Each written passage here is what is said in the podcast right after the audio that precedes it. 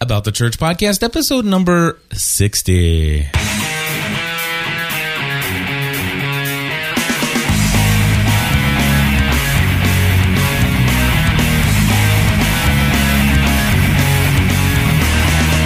Hello, everybody, and welcome back to another episode of About the Church. My name is Cliff Ravenscraft, And my name is DG Hollins. and today we have in the studio, back for a second time, special co host Keith A. Rainey. Hello, Keith. Well, hey, good to see you guys. Good to be back. We're glad to have you here. All right, so He got like a like a ring announcer name. That was yeah. cool. the only thing I wanted Weighing to, in at. Yeah, exactly. I was gonna do Keith A. Rainey. Anyway, but anyway, I didn't do that until just now. then I did it. I wasn't going to, but I just did, so I Yeah. did it. And that wasn't exactly the effect I was going for. I was going something I think more like that. No, we will forget it. My, I rearranged the studio. And Exactly. the- You're still getting used to it. You're getting comfortable with it. yeah. it. Anyway, You're wearing your new welcome. Keith. I'm glad to have you back, man. It's good to be here. I'm I'm really pleased actually that you asked me back after I came the first time. So that's at least a confidence booster. Absolutely, man. We we enjoyed it, and I think um, everybody else did.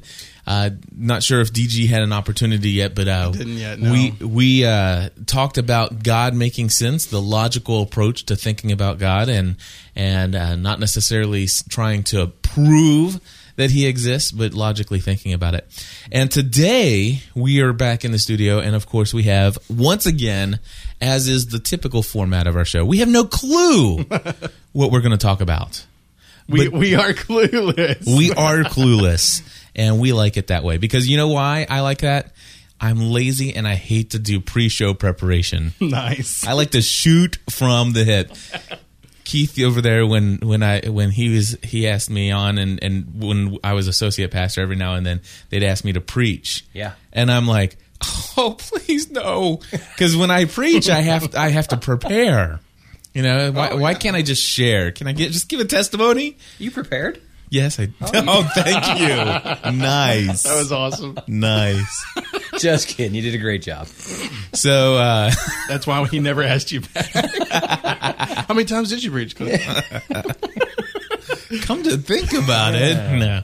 That was 17 times. So, DG, I hear that you went to some kind of conference and got your butt kicked or something. Uh, well, no. What- Uh, tell it was us just what a- happened It was just a challenging conference. I don't know if anyone's ever read uh, Phyllis Tickle's new book, The Great Emergence. Phyllis Diller? Phyllis Tickle. Oh, tickle like Me Elmo. Yes, Gotcha. that's pretty funny. Yeah, everyone went and got tickled by the tickle. Uh, but Tickled. by- she's uh, she's Episcopalian, um, but um, but she's you know under the title of emergent or emerging and stuff like that. So, but it was basically put on by all the emergent people, Doug Pagitt and Tony Jones and um, those kinds of people. And so it was a a really unique conference talking about Phyllis Tickle's new book, The Great Emergence. So Very cool. they had a whole bunch of different speakers and a bunch of authors and stuff like that. But So tell tell me, you you said you went there and and you had you you used some descriptive words before the show started in our pre-show kind of uh, discussion. What what did you say and and, and explain what you meant? I think it was just it was it was one of my. It wasn't the first time I've been exposed to the emergent emerging uh, different kinds of people and stuff like that. But Phyllis does such a good job in her book about bringing a historical understanding about where we are right now and what's going on with the church right now. Um, that I found it. It was just it was just really interesting and very thought provoking of, of a lot of the stuff that they were talking about and and I'm still not completely sold on all that stuff, but um, it was just a really great discussions and, and things like that that were going on. And I can give you the gist of her book. I mean, I think I've told you this once. I'm not sure, but the gist of her book is basically every 500 years the church goes through a, they have a rummage sale. Is is her is her terminology, and um, Martin Luther was the last one that actually went through that. That was that 500 year period, and uh, part of the rummage sale is dealing with authority. Where do we find our authority? And Martin Luther said "N- our authority is no longer going to be found in a, in a papal a pope, but we're gonna we're gonna say sola scriptura. It's it's going to be found in the in the words the inspired words of God in the Bible, and um, and she's basically saying that that 500 years of sola scriptura is is kind of going away with in the world that we live in today. It's not throwing out Scripture; it's just asking about the authority of Scripture and what exactly is the place of Scripture. And I think that I think, and she wasn't, you know, of course. no one really wants to say what the future is going to be like unless they just have this amazing prophet profitability, uh, and everyone's just shying away from prophets. They just, I mean, no one really wants to admit that they're going to be a futuristic understanding of a prophet. Uh, but I think prophets have current understandings as well as future as well. But um, but it's it was just it was really really interesting to be able to hear what she's saying and and she basically just says that the issue the authority issue this time instead of it being a pope basically uh, I remember she quoted somebody she said that when what all Martin Luther did is he he basically exchanged a person pope with a paper pope and saying that here the scripture is now our new pope and um, I'm sorry, man. I've got this like Oh, this throat fine. thing going on, so I apologize to everybody else out there. Um, and she basically is just saying um, maybe there's maybe there's more than just the scripture, and and this is where me as a Wesleyan comes in with the quadrilateral, and we've talked about that before with scripture, tradition, reason, and experiences, all different understandings of being able to find out is that authority correct, and why is it authority? You know, why does it have authority um, stuff? So Did you but it just turn into like uh, Andy Griffith? no, it's a South Park guy. I think. Oh, okay. I think. I- it All I know sounded is like Andy the people Griffith who to love me. the people who love South Park around me. They always say authority. I think it's one of the characters says It's either that. Colonel Sanders or Andy Griffith to me. anyway, Oh, I hope go. Andy Griffith doesn't say it that way. It'd be more like Barney. Yeah, it'd be more like Barney. um, but anyway, so um, um, so basically that's the that's the that's the gist of it. And uh, and she really she did a great job of basically just put she put up this quadrant four quadrant thing that she called the quadrilateral, but she basically said you have the conservative evangelicals in the bottom right corner, you have the super high liturgical in the top left corner, which would be the Episcopalians and Roman Catholics and stuff like that, and then you have uh, the renewalists and Pentecostals in the bottom left corner, and then you have the social justice, um, you know, main line, as as as, as uh, Professor Allen always wants to label me, in the top right corner. And she basically just says what's going on right now is there is there is a merging of the church and, and an emerging of the church that's actually drawing away from the corners of those to a center that uh, you're finding people that normally would have been pretty opposite sides. You're you're finding um, hardcore evangelical and conservatives that are really appreciating liturgical stuff and praying the hours, and then you're also finding the finding the Pentecostal um, um, renewalists that are really loving social justice, and, and you're just finding this amalgamation of what's going on in the center there. And she says it's a lot of times it, it's kind of going in that in, in a specific direction, but sometimes you'll find people that go a different direction. But she's calling it a new rose, and um, and rose is a, kind of a terminology that I think that was used during Martin Luther and the and, and the Reformation stuff. Um, finding a new center and finding a new rose, and she, basically she, she's drawing a new rose. It's just really interesting stuff, and I, you know, of course, it took an entire conference to be able to get it all out of her, Right. and a book. So I don't think we're going to be able to talk about all that stuff right now, but there were a lot of really important issues that I think that are needing to be dealt with in the church uh, Right. right now, and these people are basically saying, "Well, you can cut our heads off if you want to, but we're gonna we're gonna do the best we can to have a discussion about it." So Well, it's interesting. I think it's good to have a discussion. Although I will say that you know, growing up in the last, well, within the last 500 years, obviously, Yes. Just in case you guys were wondering, uh, my experience in the church. Uh, but basically, knowing that just what has been around for the last 500 years has been what I've been indoctrinated with. I mean, it's where I have picked up my doctrine and what I believe and. And so, what's awkward about this idea of transitioning into you know something different than what I've always grown up with is sometimes it's it not saying that it is because I recognize that it's not basically reinventing my faith or reinventing the the religion but at the same time it, it's sometimes it's it feels that way it's like wait a second I've, I've I've pretty much been working my entire life to try to wrap my my mind around these things that have been taught, and I'm starting to grasp it. And now you're telling me you want to change that? Does anybody else have an issue with that, or is it just me? Well, no, no, and that's and that's what she also says too. Is you know, while some people are going towards the center and they're actually becoming a little bit of everything, um, in reality, there are also there there are different rings and different levels of people's involvement within that. And she called people like me hyphenateds, where um, you know, it, and it's the Presby dash emergent and the Anglo dash emergent and the Metho dash, not meth, but No, metho thank you. Thank you for the emergent. clarification. Oh yeah, they all wanted clarification on the meth emergent. Meth emergent. Yeah, uh, we, uh, we we said that we need to call our website if we ever create one the Metho Emergent Lab. The method. But anyways, it was they were like, well, you'll reach a group of people. I bet you that youth group will always have new people joining Oh well, all the time. I, I, I think I told you this. The in the at the Kentucky annual conferences last year, there was a, a group of campers. They're like RV, you know, older couples that go in RV, and they're Methodist, and they call themselves the Kentucky Meth Campers. Really? I'm dead serious. That is so and it just funny. shows the RV parks, you know. You're just going, oh, they really need to change their name. People stopping by with cash in hand. All Yeah, the time. oh yeah, hey, are y'all the Kentucky meth campers? Whoa. We love cooking meth too. yeah, it's anyway.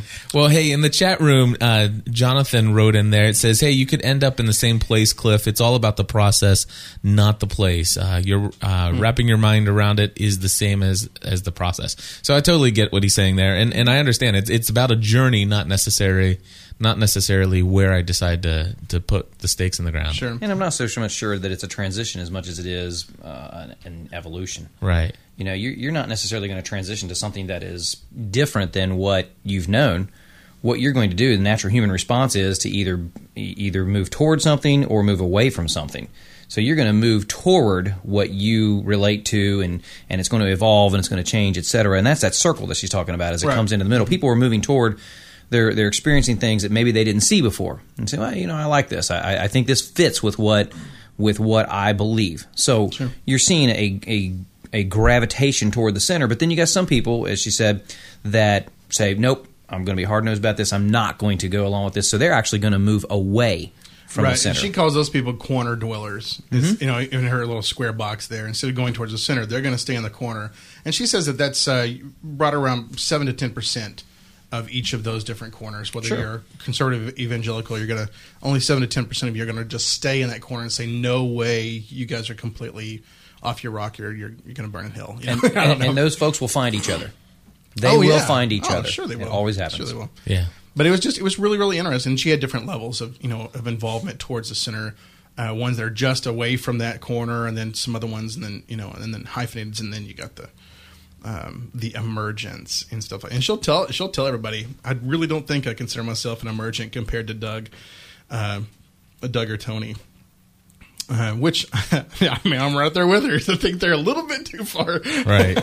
but um, but it's still interesting to be able to have these conversations, especially when there is just this welling up of a new a new way of being within, especially denominations.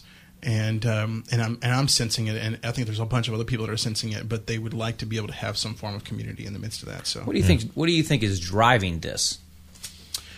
well, I, I think everything is driving it. Um, Phyllis actually brings in a bunch of science in the midst of it, and just says, you know, as soon as we, as soon as we found out that there is something called matter and energy, that is something we're not that we can't see, but it still is in existence with mag- magnetic fields and stuff like that. Then you start opening up and saying, wait a second, you know, maybe things aren't as black and white as what we all think it is. And then she brings in relativity. I mean, she really does. I mean, she used to be a, a science uh, kind of person, so it's really interesting to see how she's basically saying the culture is actually bringing about new insights and new thoughts that, that forces the church to be able to say, "Oh, wait a second, let's think about these things too." Um, so I think that's part of it. Um, uh, she she actually says that 9/11 was a big, huge event uh, in the mindset of, of Christians as well as everyone all, all over the world, and forcing us to be able to say, "Wait a second, Where, what is secure? Where is authority? All kinds of different things like that." And um, and so she's that's what she brings about. I really honestly think that my, my generation and I think there are other people that are not and it's it's beyond generations. It really is just a thought kind of a thing but they're you know they're living in the world this is the first time uh, in a long time that the church is actually waking up to realize oh i think we've lost touch with the world beyond the walls of the church and Sure. and they're they're actually starting to realize hey i can have conversations and discussions with the world but if i have those conversations and those discussions it's really not super effective to quote the Bible, like we were talking about. You know, that's what y'all were talking about the last time. I'm going to quote the Bible to prove the Bible. Mm-hmm. Yeah. Mm-mm. It's not going to work out that way, and so um, and so you there is a place for Scripture, but and this this is my starting to be my answer. But you also have a quadrilateral with reason, experience, and tradition, and let's look at all those different things to be able to find out uh, what's going on and where you know and those things like that. And I think that the people that are beyond the walls, they can really appreciate that a lot more than just quoting scripture or scripture, scripture, scripture, scripture. And and when I was in seminary, they actually talked about the quadrilateral in that uh, the the foundation is scripture. Uh, mm-hmm. Uh, of the quadrilateral, then you have scripture. You got scripture on the foundation, tradition, reason, and experience, and you use all those to be able to figure out what's authority. I think what's happening is, is and that's and when I was in seminary, I made sure that line of scripture was a lot longer than the other ones. yeah. And I think what's going on is that line is slowly becoming equal to the other ones. Hmm. Uh, that's my explanation of kind of what's going on.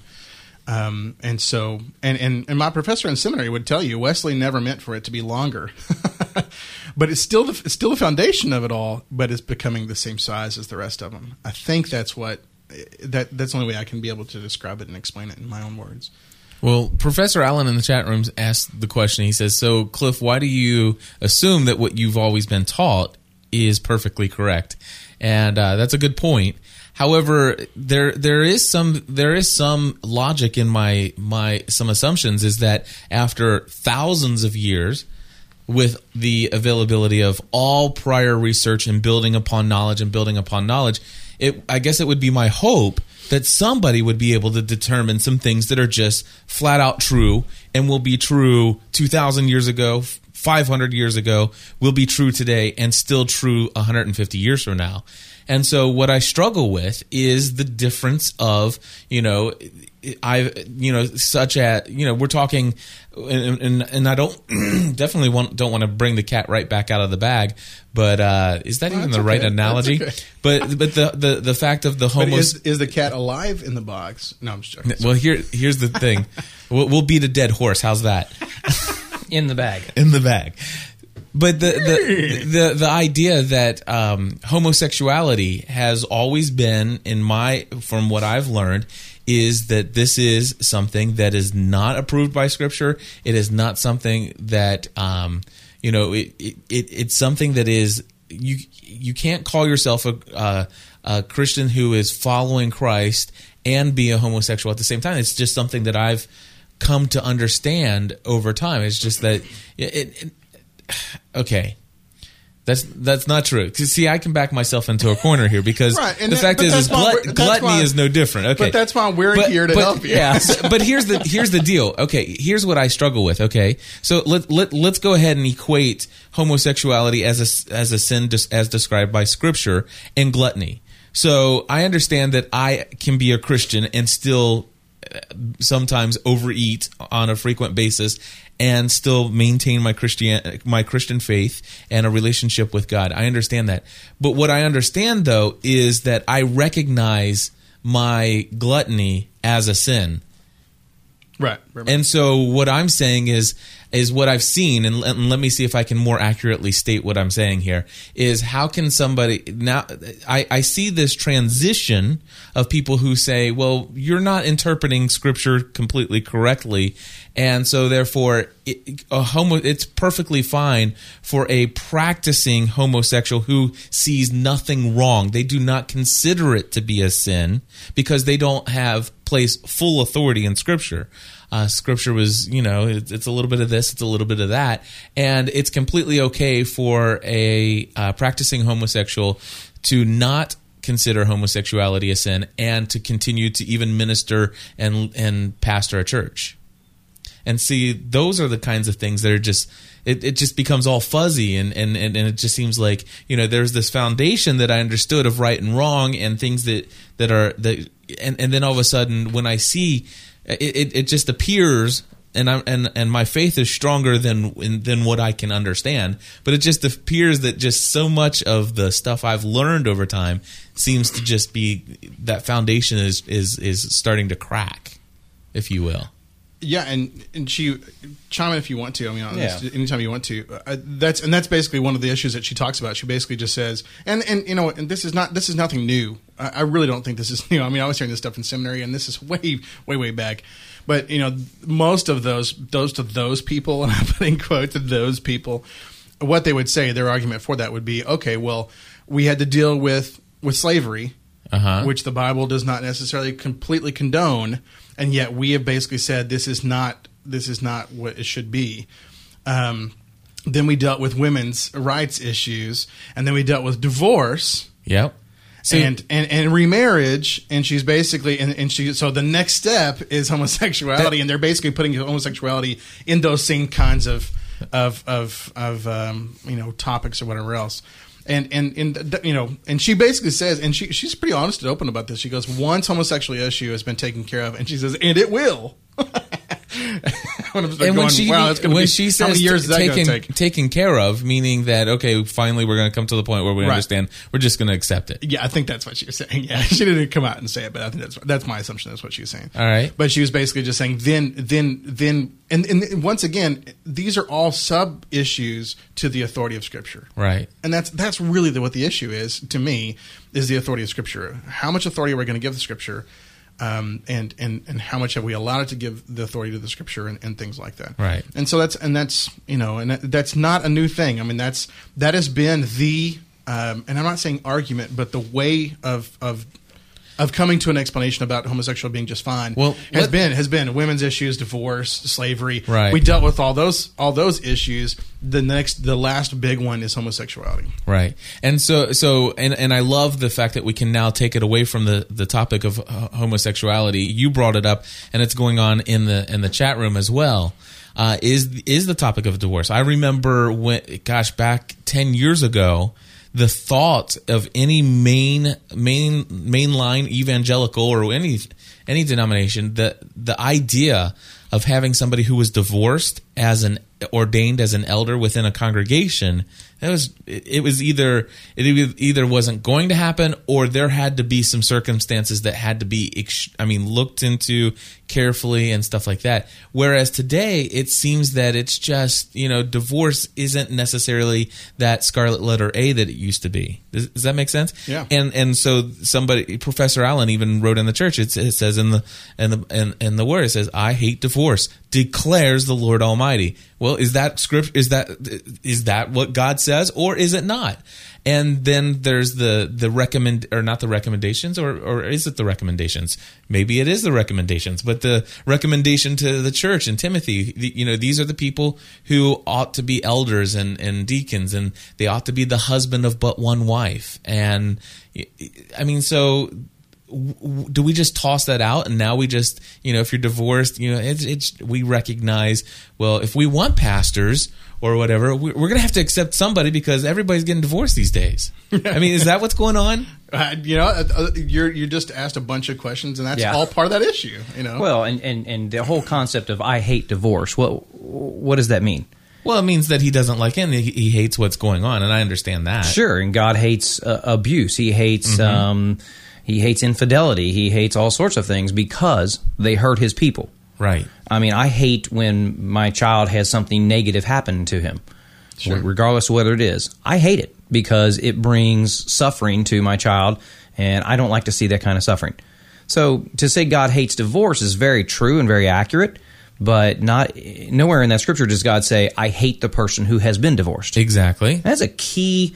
That's a key differentiator there. And and I and I say that the same thing is true of homosexuality. Absolutely. However, the question becomes I understand that God's not hating the person who has created that has has uh, committed this sin, but my, my question is when it comes to the church is you know the accepting of somebody in a place of authority or or in, in a position of leadership especially that of the pastor or or what have you?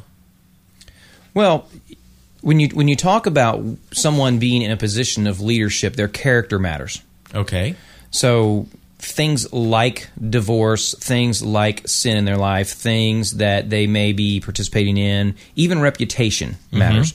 All of these, all of those things are important to people in leadership um, for a variety of reasons. So when we talk about how does divorce enter into uh, the the choosing of leaders in the church, obviously, it has to be something that is considered.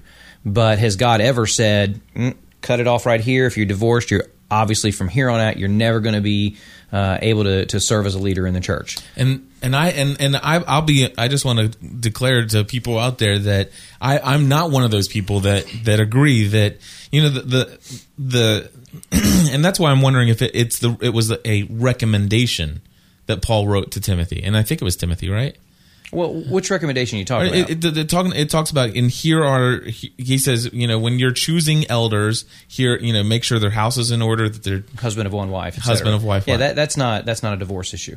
Okay, that's husband of one wife. Okay. Oh, okay. So it's it's a polygamy issue. Well, polygamy or infidelity or faithfulness or things of that nature. Okay. Uh, it, it's not specifically just divorce. Okay. In that particular situation. But divorce may be included. It can be, sure. Okay. It needs to be a part of the the looking at an individual's character. Yes. When you consider that individual to ordain them or put them in any position of leadership, it needs to be considered. Is it a criteria, specific criteria that says, okay, check this box. If you've been divorced, you're automatically disqualified? No. Okay. So, but if somebody who was in a position of authority or, or was seeking out a position uh, such as of leadership, let's just say instead of mm-hmm. authority, let's get toss that word out of this equation right. for just a moment.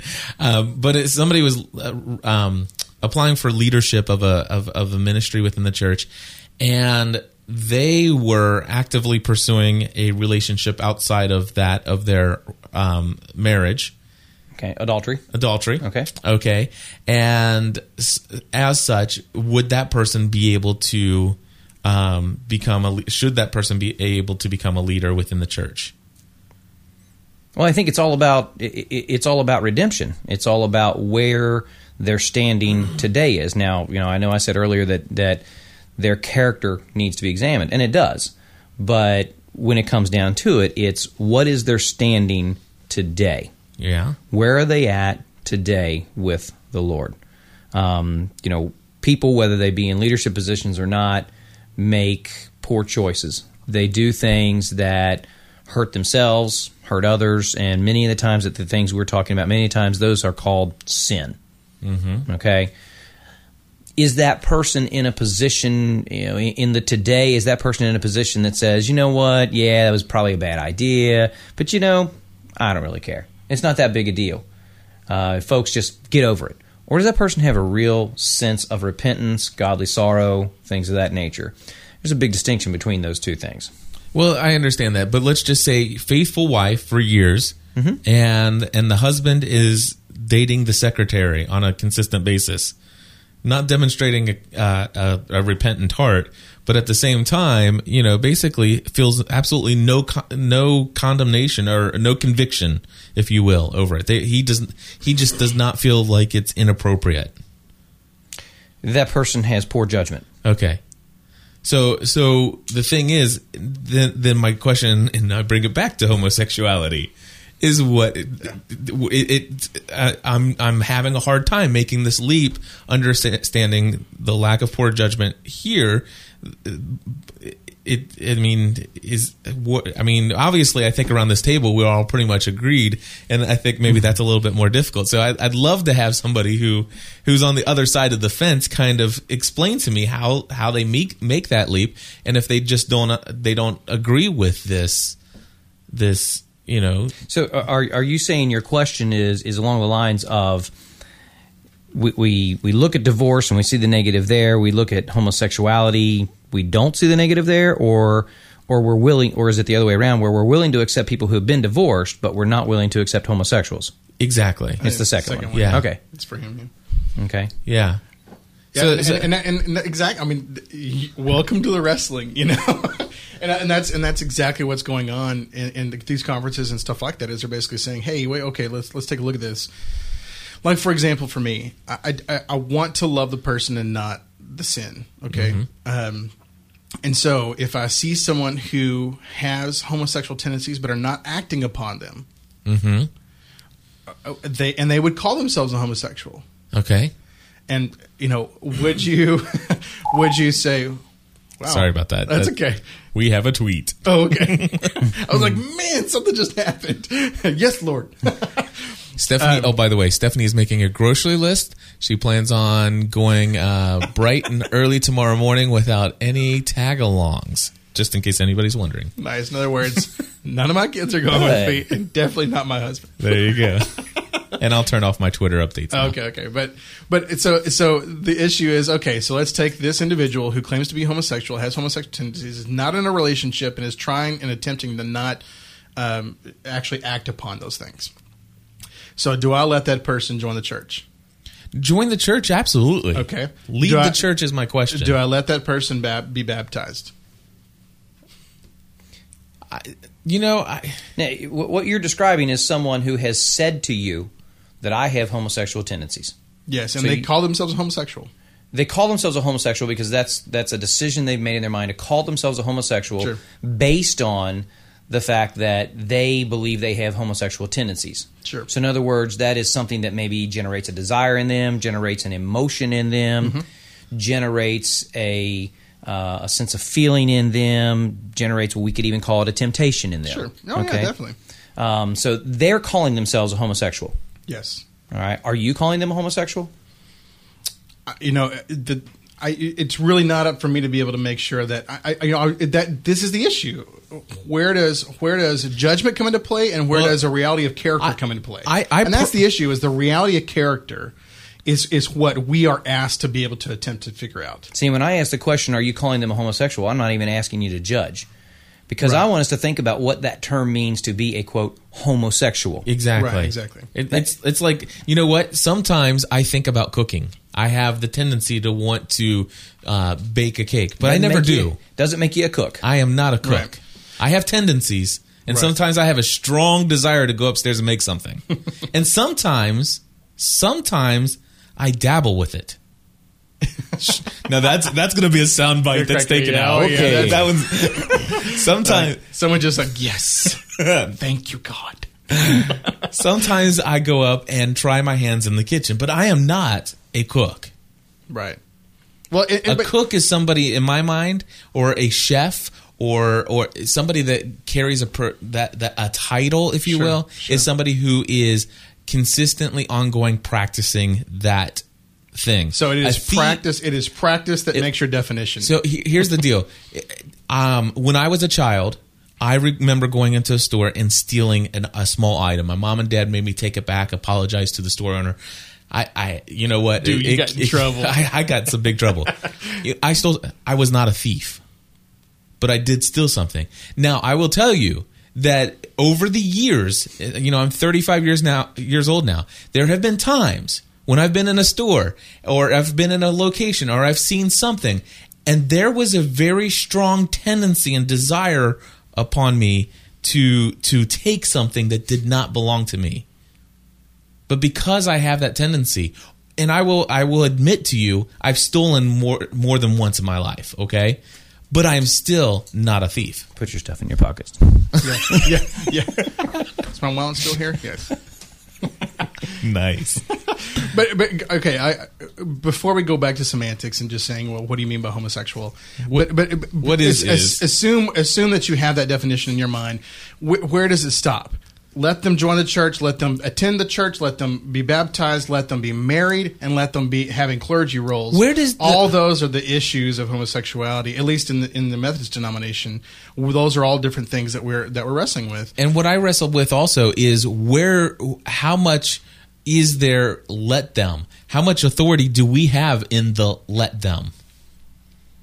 Well, once again, and, and I don't, I don't mean to, to to harp on the same thing again, but I think the definition has some validity in where we're going with this, and and, and not meaning to to be trivial, not meaning to. I, just, to I really just you know, wanted to get out those different things. I just wanted, Yeah, that's all. I and, wanted. and and I think the reason because you know I throw in another definition: alcoholic, Mm-hmm. someone who's hasn't drank in ten years, who had a problem with alcoholism ten years ago, still calls themselves an alcoholic. Right, sure. Okay. And remember, these are just labels that we've put on. Society has determined this is the definition of this, this is the definition of that, this is the definition of homosexual, this is the definition of heterosexual, this is the definition of alcoholic. Sure. These are just definitions that we've come up with. I find it interesting that you won't find terms such as homosexual or heterosexual, either one, in the scriptures Right. No.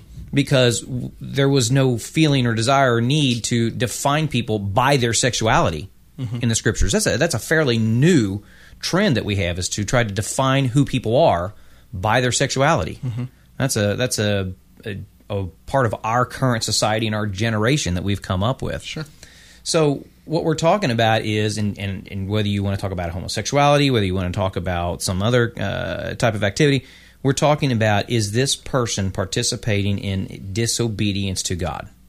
Mm-hmm. And See, if that's what it is- comes down exactly. to. If a person's actively participating without remorse, without repentance in um, disobedience to God, they really are not going to make a good leader. Okay, so I'm, I'm going to toss this one out there, and this one has been, in, you know, rattling up inside the echoing of my brain from time to time. Uh, is this uh, concept of well, you know, some people will say a sin is a sin, but the there's the scripture that talks about don't cast judgment on your brother. Uh, for example, one person considers one day more holy than the rest, and the other call, considers each day equally uh, holy. Uh, and so um, it says, "Don't pass judgment on your weaker brother." Uh, and for him, you know, it, it, it may be okay for you to uh, go and eat meat that's been sacrificed because you understand that you know it, it you have a clear conscience. And that and that being the the basis of in in maybe some people's eyes of what is sin is this clear conscience before God. Not clear conscience be, be, between you and other people who have what they believe is is is okay between God and you. And so basically the the idea here is that you have somebody who uh, it, it says if you eat meat sacrificed to idols and it and you do not see a sin in that and your conscience is clear you're good to go but the scripture at the same time says if one who has um who uh, what's it say um it says that if they struggle if they if they um if they doubt and if they they're not sure if it's okay or if it if they have not been completely i, I need to look up the scripture but uh, basically to them it would be sin. but exactly it says listen if you doubt you sin If you not if you doubt you sin, but if you doubt and you do it, you sin. It- that's what I meant. Yes. Right. If you doubt and you do it anyway. It basically, if you feel God in your heart, if you feel God, God is not okay with this, this is what God's telling me, and if you continue to do it, it's sin. Mm-hmm. So, so then all of a sudden, now do we come down to what is called relativity? Well, I don't think so or because postmodernism because you're the one who's deciding what is right and wrong in that situation Right. because because and, and, and ultimately we want to say god is the one that's working with us to, to determine what's right and wrong but other people would look at you and say well you're just you're just make you're just you are becoming so postmodern that you're defining what is truth and you're defining what is right and wrong and what is Mm-hmm. Right. sin and, and that's that's the issue cliff i mean Well, You know? exactly. And, and the the example that you used was one that is a little bit more arbitrary. Okay. eating meat to idols because some people would interpret that as. Uh, well, that means that you are supporting the idol. You are supporting the idol worship, which, which you know, Paul is saying no. Just because you're eating meat, because what what would happen in the, the context or history of that was, meat would be offered to idols. Then the marketer would come in and say, "Hey, this is good cheap meat. I'm going to buy it. and I'm going to sell it." and he would sell it to people. Right. Okay, and they would purchase it. All right, so you you, wouldn't have to necessarily be participating in the eating of or, or participating in the support of the idol just because you ate the meat to the idol. Okay, now the scripture is very clear that idol worship is a sin, and you can't hedge on that one. You can't hedge and say, well, you know, a little bit of idol worship here and there is not all that bad. you can have debate and disagreement on whether or not eating meat that someone else has offered to an idol is a sin. Okay. But you can't debate whether, well, I think I'm going to go to idol church with uh, my neighbor Bob and just uh, go ahead and participate in idol worship. No, you can't do that. And worship my ancestors a little bit, then come back, And then come back and worship God. Christianity a little Yeah. bit. Yeah, exactly. So th- there's a differentiation between what is made clear as disobedience and things that are what may be in some people's mind as disobedience. Gotcha. Gotcha. Well, I, I'll tell you what. I'm going to completely just change gears here. In fact, I'm going to see Oh, if can, I- can I say one, one thing really You quick? go right ahead. One of the speakers that was at this thing, uh, her name is Nadia Bolz Weber, uh, and Bolz B O L Z dash Weber. Uh, but anyway, she has a book that she wrote that's called Salvation on the Small Screen. She's a Lutheran, emerging Lutheran pastor in Denver. And uh, she's completely tatted up, and I mean, it's just it's it's obvious she had a life before she became a Lutheran pastor. And actually, she still has life afterwards. But anyway, she actually got tattoos after she was ordained. Go figure. But anyway, she uh, she wrote this book called Salvation on the Small Screen. She used to be a comedian in the com- in the comedy circuit in Denver, but then she you know actually accepted Christ and stuff like that. She watched 24 hours of TBN, and she wrote a book about it. and it is hilarious. I mean, you can't I can't even express to you how funny it is. Um, and she wanted to bash him the whole time, but then she also she basically said, "I came to the realization that I have to still love the person and hate the bad theology." Is what she said. right. But uh, and she drops the f bomb in this. So I mean, if you if you're worried about language and stuff like that, then you're just going to be offended. You wouldn't be able to get it. You wouldn't be able to really appreciate it. But if you get past that, it is hilarious, and I want every one of my normal friends to read this book. I All mean, your it normal is- friends. it Tell is Keith, tell Keith what your normal hilarious. friends are. Yeah, who are your Uh, well, friends? normal people are, are people who are not Christ followers, because we're the insane ones. He just calls them normal people, which I like. It's Yeah. much better than heathen or Or seeker, or, seeker yeah. or all these other terms that we Yeah. Are we recording two shows today? I can't remember now. yes, I think well, so. we can, yeah. yeah, I think we said we were. So So anyway, I just want to put that out there. Go go find salvation on the small screen. screen. Yeah. Well, I'll tell you what. We're going to go ahead and wrap up this episode. Our sponsor. Thank you. Yes, Go yes, ahead. yes. What's our sponsor say? Our sponsor, who is so gracious, he says, "Please pray for another church other than your own," and that's all he has asked, asked and requested. That's correct. In she, your, in he or your she. hometown, even though. Yeah, in your hometown. That's right. In your hometown. You know, it's it's basically reaching out and, and understanding. You know what? We need to quit focusing only on our differences and and really come together and bridge the gap. So uh, thank you. God bless you, Keith. Thank you for joining us. Become Thanks a plus having me. member. That's right. gspn.tv slash plus.